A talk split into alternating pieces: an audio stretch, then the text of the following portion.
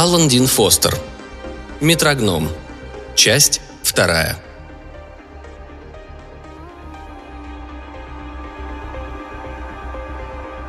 Утро выдалось холодное и ясное.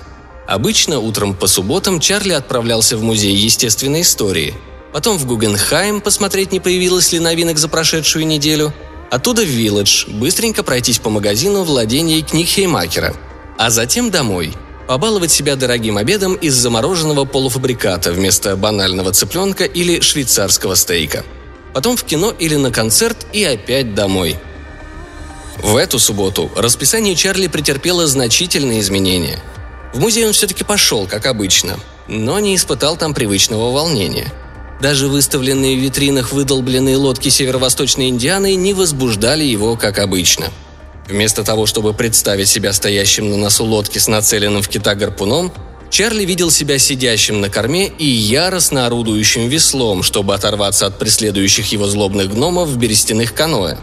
А когда, взглянув на всегда внушавший ему трепет скелет королевского тернозавра, Чарли увидел в улыбающемся черепе злобную кошку заместителя управляющего Бродхайера, он понял, что пора уходить.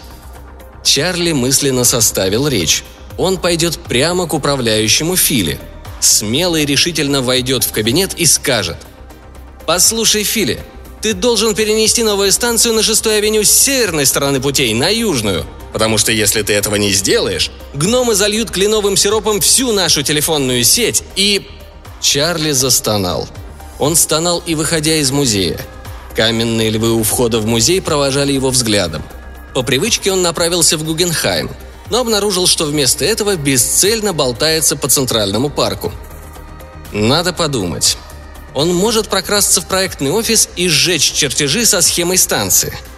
Но так не пойдет, у них принято делать много копий. Чарли лично сделал три копии только для того, чтобы реквизировать скрепки для бумаг. Можно проникнуть на стройплощадку и попытаться вывести из строя оборудование. Но это лишь отсрочит начало строительства на некоторое время – и потом он не уверен, что разбирается в технике достаточно для того, чтобы вывести ее из строя. Его никогда не привлекала техника. Чарли вспомнил, что в школе он не особенно блистал на занятиях по труду. Все, что он мастерил, в итоге превращалось в держатель для салфеток. А может, созвать на стройплощадке митинг в поддержку вступления Китая в ООН? На такие митинги всегда собираются шумные толпы возбужденных людей. Они вполне могут сами повредить технику – у него даже есть приятель со связями в обществе Джона Бирча. Он может... Нет, так тоже не пойдет. Правые радикалы не способны остановить никакое строительство. Все это временные меры. Тактика отсрочек. И потом он может загреметь в тюрьму за любую из этих попыток. Такая перспектива привлекала Чарли еще меньше, чем пропущенный воскресный разговор с мамой.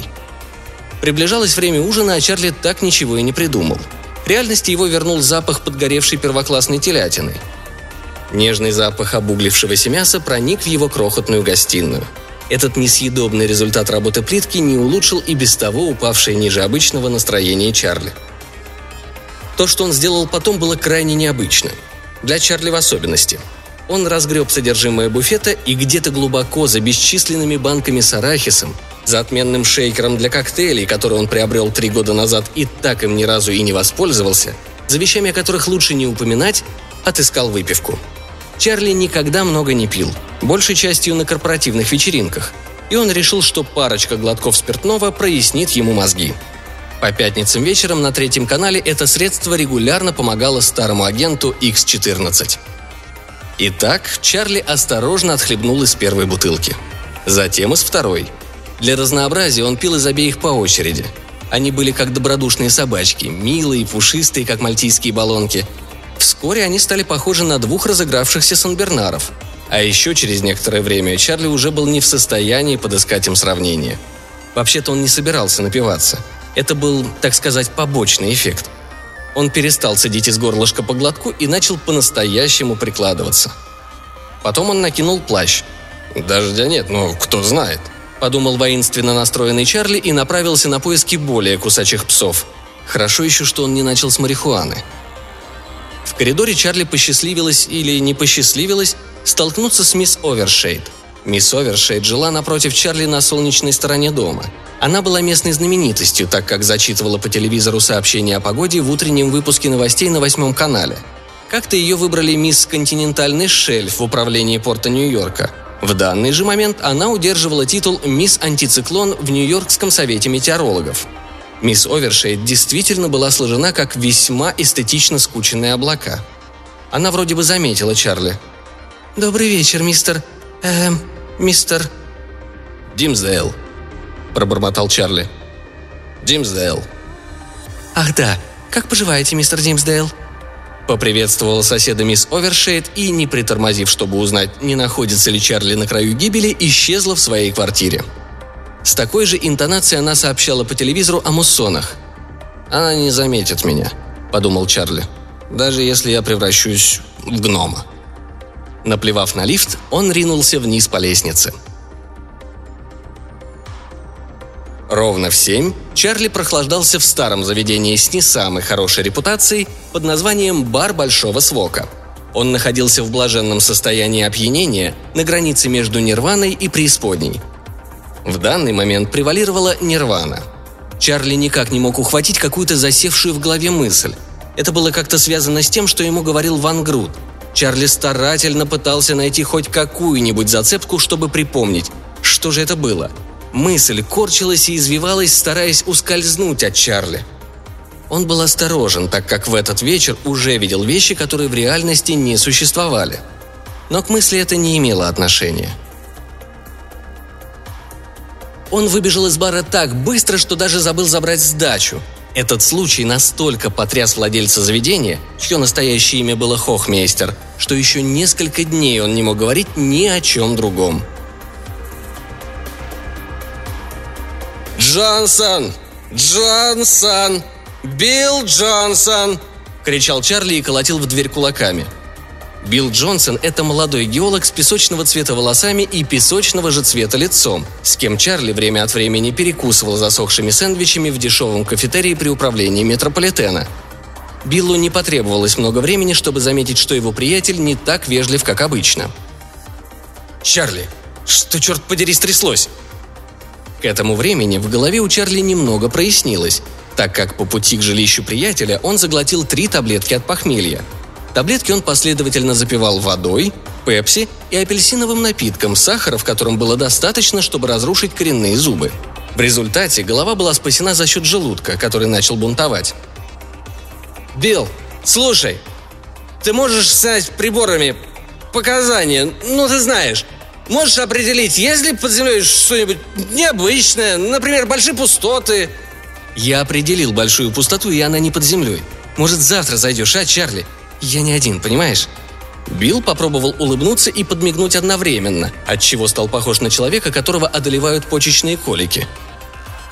«Билл, ты должен снять эти показания. Можешь сделать одну проверку. И я помню, ты об этом рассказывал. Пойми, друг, это важно. Подумай о телефонной компании. Не стану. Мне счета два дня назад пришли. А теперь, Чарли, будь другом, отвали. Подождешь до понедельника. Говорю же, я не один. Чарли был в отчаянии. Ты только скажи, ты можешь снять такие показания? Ты имеешь в виду тест грунта, тот, что я делал для управления метрополитена? Да, этот. Чарли нервно приплясывал у двери в квартиру Билла, и эта пляска не вызывала у хозяина одобрения. «Ты должен сделать для меня этот тест!» «Снять показания сейчас? Ты пьян!» «Конечно нет!» «Тогда почему тебя так клонит влево?» «Я всегда был либералом!» «Слушай, ты знаешь станцию, которую планируют построить для линии Бронкс-Манхэттен? На перекрестке 6 и 16 «Слышал о ней. Но это относится скорее к твоей работе, чем к моей», «Это неверно. Ты должен съездить туда и снять показания. Сегодня. Сейчас. Я... У меня есть основания утверждать, что там нестабильный грунт». «Ты с ума сошел. В Манхэттене нет нестабильных мест, если не считать забегаловок в Гринвич-Вилледж. Там практически сплошной гранит». Билл демонстративно посмотрел на часы.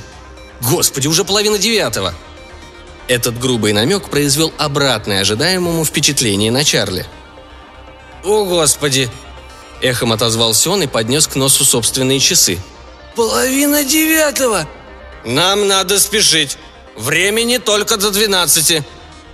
«Мне кажется, у тебя его еще меньше», — заметил Билл.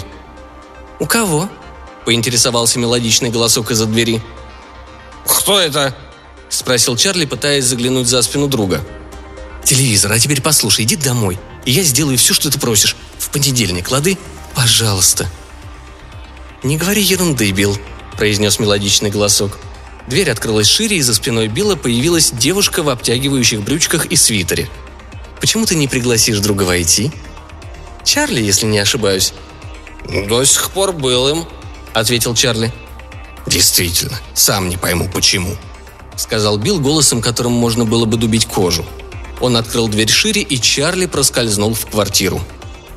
«Привет, меня зовут Абигейл», — проворковала девушка.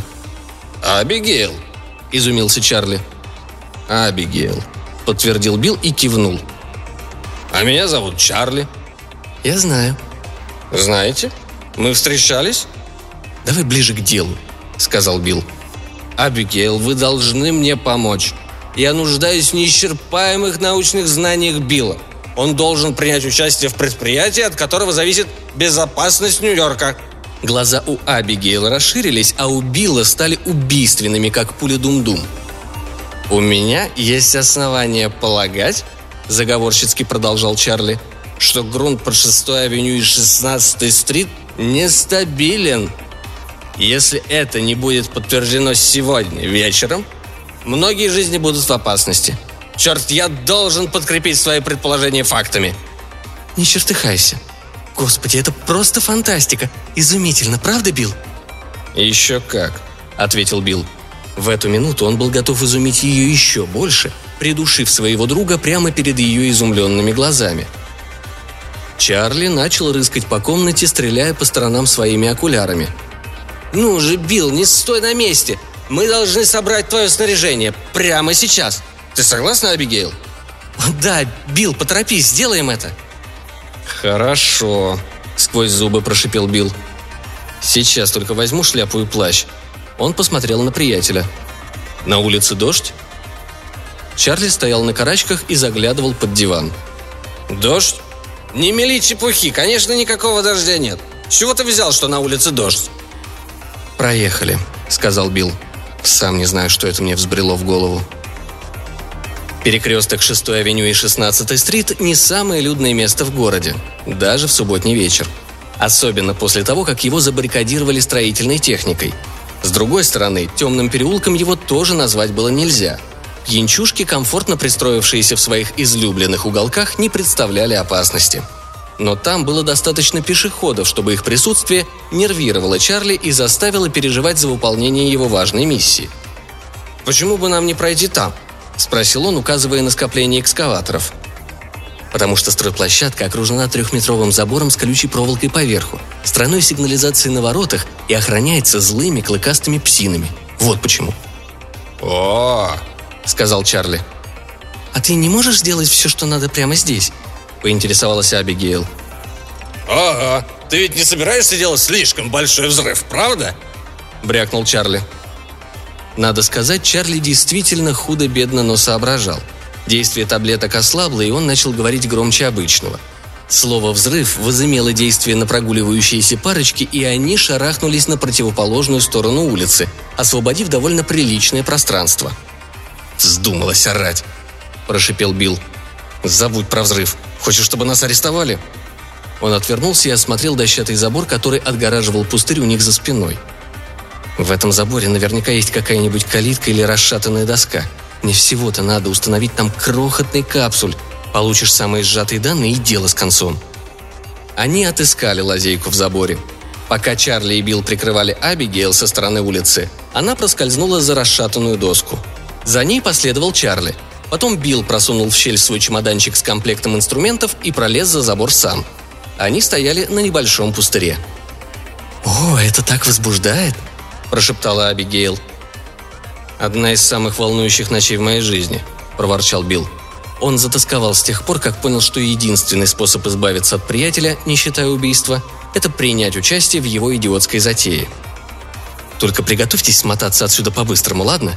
Мне совсем не хочется объяснять какому-нибудь нью-йоркскому копу, что я в 9 часов вечера в субботу произвожу на пустыре сейсмические тесты. «Уже так поздно?» – завопил Чарли, не обращая внимания на приятеля, который пытался заставить его замолчать. «Быстрей, быстрей!» «Я все сделаю, только заткнись!» – простонал Билл, теряя терпение. Чарли и Абигейл стояли в сторонке и наблюдали за тем, как он выкапывает небольшую ямку складной лопаткой. Потом Билл достал что-то из чемоданчика, положил в ямку, присыпал землей и утрамбовал сверху лопаткой. Закончив, он подошел к своим друзьям, протягивая за собой два тонких провода. «Это так волнующе!» – сказала Абигейл. Билл обиженно посмотрел на подругу, а Чарли тем временем буквально подпрыгивал в нетерпении. Билл нажал на кнопку на небольшом приборчике, из которого тянулись провода. Послышался приглушенный «бум», Комки земли подлетели на несколько метров в тепловатый вечерний воздух Нью-Йорка.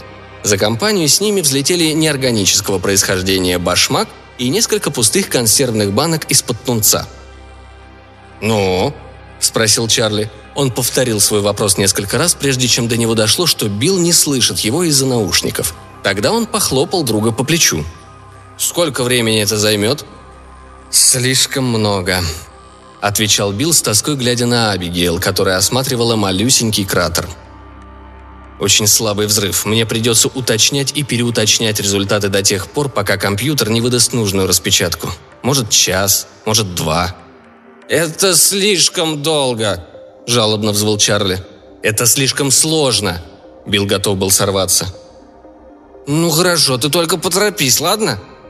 Билл скрипнул зубами и ничего не ответил –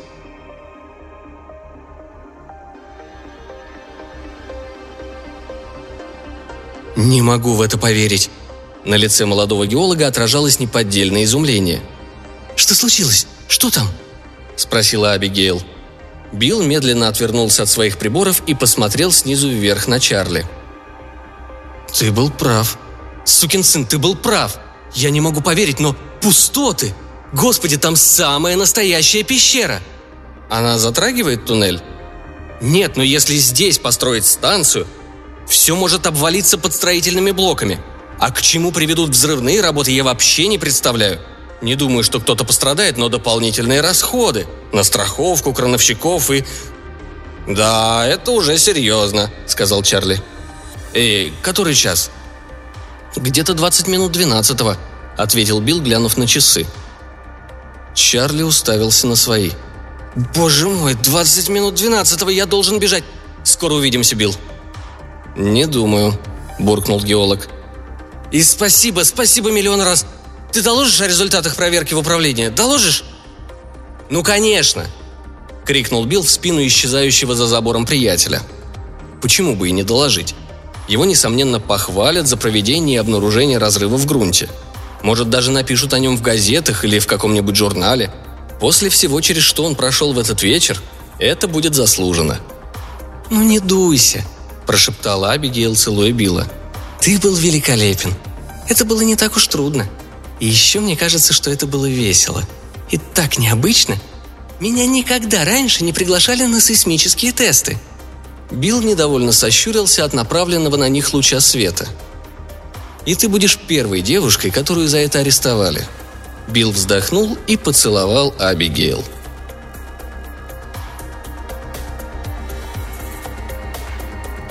«Ван Грот! Ван Грот!» Чарли казалось, что он уже несколько часов бредет по тоннелю. Он шел по служебной платформе и спускался на пути, не задумываясь о том, что в любой момент в тоннель может ворваться ревущая электричка и размазать его по рельсам. «Эй, гном! Я здесь, гном!» Это было еще опаснее. Если он наткнется на ночного инспектора, ему придется оправдываться – «Вангрот!» Чарли не был уверен, что у него хватит ума объяснить все это. «Эй, гном!» Получится или не получится? «Депайстер!» – послышался знакомый голос. «Хватит кричать, я прекрасно тебя слышу!» «Ван Грут, я тебя нашел, это ты!» «Эврика!» – сухо заметил гном. «Я бы, конечно, очень расстроился, если бы ты нашел меня, а я оказался бы кем-то другим. В этот вечер управляющий был в синем костюме из гладкого искусственного шелка. Берет исчез, а его место занял серебристо-голубой тюрбан. Из нагрудного кармана пиджака высовывался шелковый платок золотистого цвета, в тон туфлям из кожи буйвола. «Ну?» Чарли ловил ртом воздух. Как оказалось, алкогольная диета и физические упражнения, которыми он занимался весь вечер, подходят друг другу гораздо меньше, чем, скажем, шоколад и кофе. «Все, все в порядке. Все будет хорошо. Можешь сказать своим родственникам с севера, чтобы они оставили сироп в деревьях и не устраивали нам затемнение или еще какую-нибудь катастрофу. Ваша шахта не пострадает». «Что ж, это радует», — сказал Ван Грут. «Как тебе это удалось? Должен признаться, я не очень-то в тебя верил». «Друг, мой друг представит в проектный комитет метрополитена доказательства того, что грунт под будущей станцией нестабилен, не подходит для земляных работ. Если они решат, что из-за этого строительство обойдется хоть на 5 баксов дороже, они перенесут его на южную сторону тоннеля. Надо было использовать факт существования вашей шахты, не притворяясь, что ее там нет. Они, конечно же, не знают, что это шахта. «Сейсмический тест?» «Да, как ты узнал?» «Это просто. Три моих лучших земляко пожаловались сегодня на мигрень». «Извини». «Пустяки. Это пойдет им на пользу». Ван Грут удовлетворенно хохотнул. «В любом случае», — продолжал Чарли, «управление Нью-Йоркского метрополитена не остановит угрозы чьей-то жизни, сроки и прочие трудности. Но деньги... Да, можешь не волноваться за свою шахту. А ты за свои телефонные линии. И ваш председатель компьютерного управления тоже может не волноваться. Станцию так и так построят, но она вас не очень будет беспокоить», — добавил Чарли. Винные пары снова ударили ему в голову. Мозг и желудок стали агрессивными. «Ты отлично совсем справился, мой мальчик, правда. Ты меня удивил. Уже очень давно мы с людьми не обменивались любезностями. Готов поспорить, это вы все подстроили. Так или иначе, я должен быть честен. Я сделал это не для вас. И не для себя. Я... я сделал это. Высокий Чарли вытянулся по стойке смирно с патриотическим выражением на лице. «Для телефонной компании!» Честь он отдавать не стал. «Браво! Надо бы тебе что-нибудь подарить. Какой-нибудь сувенир на память. Полагаю, ты вряд ли будешь пользоваться симпатичным чугунным скипетром». Вряд ли. Никаких коронаций в ближайший месяц. Мне надо очухаться. Жаль. Хорошо, возьми хоть это. Конечно, согласился Чарли. Гном опустил что-то в карман плаща Чарли. Пока, Винград. Приятно было познакомиться. Заглядывай как-нибудь ко мне, сыграем пару партий в... в... «Может, и заскочу», — ответил Ван Грут. «Как-нибудь вечерком. Игру принесу с собой». Чарли прошел уже половину туннеля, когда его осенила неожиданная мысль, и он закричал, повернувшись назад. «Эй, Ван Грид!» «Что?» – донесся из темноты слабый голос. «А что ты мне дал?» «Что за вопрос? Естественно, флагант-фланш!» Чарли хихикал, думая о произошедшем. Он не мог остановиться и все хихикал – Однако ничего особенно смешного в этом не было. Это действовало Чарли на нервы, и он перестал хихикать. Он как раз собирался слиться в объятиях со своим матрасом, когда в дверь постучали. Стук повторился. Гость не собирался уходить. Чарли, ворча под нос, доковылял вслепую до двери и посмотрел в глазок. Никто в Нью-Йорке в два часа ночи не откроет дверь просто так. Чарли вдруг пришло в голову, что, может быть, он лег спать четыре часа назад и все еще спит – Дверь, однако, он открыл. Это была мисс Антициклон. На ней был халат, небрежно накинутый на белье тоньше паутины. Кучевые формирования волнующе проглядывали сквозь ажурное белье. «Можно мне войти, мистер... э...» «Димсдейл», — промямлил Чарли. «Чарли Димсдейл». Он отступил на два шага назад, и дверь, которую он не отпускал, поползла следом. Мисс Антициклон вошла внутрь и прикрыла за собой дверь. Вырез халата расширился еще больше, тоже произошло со зрачками Чарли. Прямо пропорционально. «Ты подумаешь, что я ужасна». Это была вопиющая ложь. «Но Она очень страстно посмотрела на Чарли. «Я не могу. Не могу объяснить это. Если... Если бы ты только...» Мисс Антициклон быстро шагнула к Чарли и обвела его руками. Для человека, давно не практиковавшегося в деле, Чарли среагировал как надо. Она шептала что-то ему на ухо. Это не был прогноз погоды. На самом деле она нежно шептала. «Все будет хорошо. Он думает, что я в Женеве». Чарли покрепче обнял мисс Антициклон, направился с ней в комнату и ногой захлопнул за собой дверь. Он мрачно слушал шепот соседки. Теперь Чарли знал, что именно привлекает флаган-фланж –